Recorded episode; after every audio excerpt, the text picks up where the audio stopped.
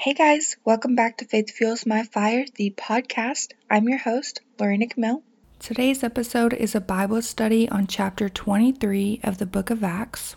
If you haven't checked out my previous Bible studies, I do have my Bible studies and the study guides included on my Facebook group. It's called Faith Fuels My Fire, just like the name of this podcast. And I'll have the link in the show notes of this episode, but you can also just go on Facebook and type in the search bar Faith Fuels My Fire and request to be added in the group. Once you're added in the group, you'll see a tab that says Guides. Click on that tab and you'll see all of my previous Bible studies and the study guides included. Before we get into this Bible study, I did want to say a quick prayer. So if you would please just close your eyes and pray with me. Lord, I pray that you lift up every single person listening to this right now. Please give us the knowledge and understanding to know exactly what it is that we're reading and the wisdom to implement it in our daily lives. Holy Spirit, please guide us, show us the truth, help us to see the truth, discern the truth, know the truth, and live by the truth. And Lord, please just continue to lead, guide, and direct us through every aspect of our lives. I love you with every ounce of my being. In Jesus' name, amen. So I'm going to pick up where we left off last week at verse 30 of chapter 22. The next day, since the commander wanted to find out exactly why Paul was being accused by the Jews, he released him and ordered the chief priest and all the Sanhedrin to assemble. Then he brought Paul and had him stand before them. Paul looked straight at the Sanhedrin and said, my brothers, I have fulfilled my duty to God in all good conscience to this day. At this, the high priest Ananias ordered those standing near Paul to strike him on the mouth. Then Paul said to him, God will strike you, you whitewashed wall. You sit there to judge me according to the law, yet you yourself violate the law by commanding that I be struck. Those who were standing near Paul said, You dare to insult God's high priest? Paul replied, Brothers, I did not realize that he was the high priest, for it is written, Do not speak evil about the ruler of your people. Then Paul, knowing that some of them were Sadducees and the other Pharisees, called out in the Sanhedrin, My brothers, I am a Pharisee, the son of a Pharisee. I stand on trial because of my hope in the resurrection of the dead. When he said this, a dispute broke out between the Pharisees and the Sadducees, and the assembly was divided. The Sadducees say that there is no resurrection, and that there are neither angels nor spirits, but the Pharisees acknowledge them all. There was a great uproar, and some of the teachers of the law who were Pharisees stood up and argued vigorously.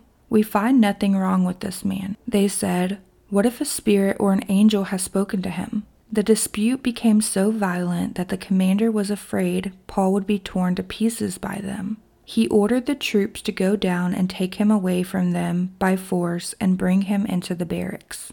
The following night, the Lord stood near Paul and said, Take courage. As you have testified about me in Jerusalem, so you must also testify in Rome.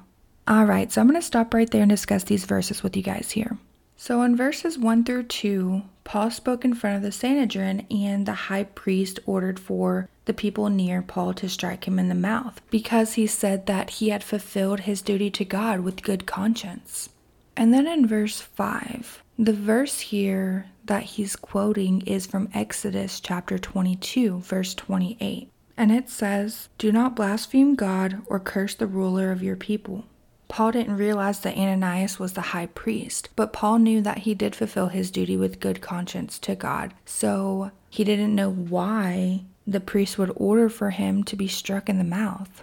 In verses 6 through 7, Paul had told them this to divide the crowd to get the Pharisees to side with him instead of all of them being against him. Paul knew that the Pharisees would side with him and that they would understand about the resurrection or his hope in the resurrection of Jesus Christ because they also believed in resurrections and spirits and angels. But the Sadducees didn't. In verse 11, the commander ordered Paul to be taken to the barracks because this dispute between the Pharisees and Sadducees had become so violent, and he was afraid that Paul would be torn to pieces. And then in verse 11, the Lord told Paul that he now must testify about him in Rome. So I'm going to continue reading at verse 12.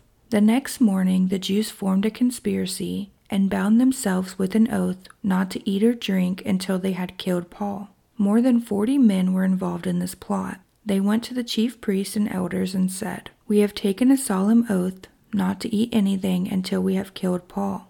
Now then, you and the Sanhedrin petition the commander to bring him before you on the pretext of wanting more accurate information about his case. We are ready to kill him before he gets here. But when the son of Paul's sister heard of this plot, he went into the barracks and told Paul. Then Paul called to one of the centurions and said, Take this young man to the commander. He has something to tell him. So he took him to the commander.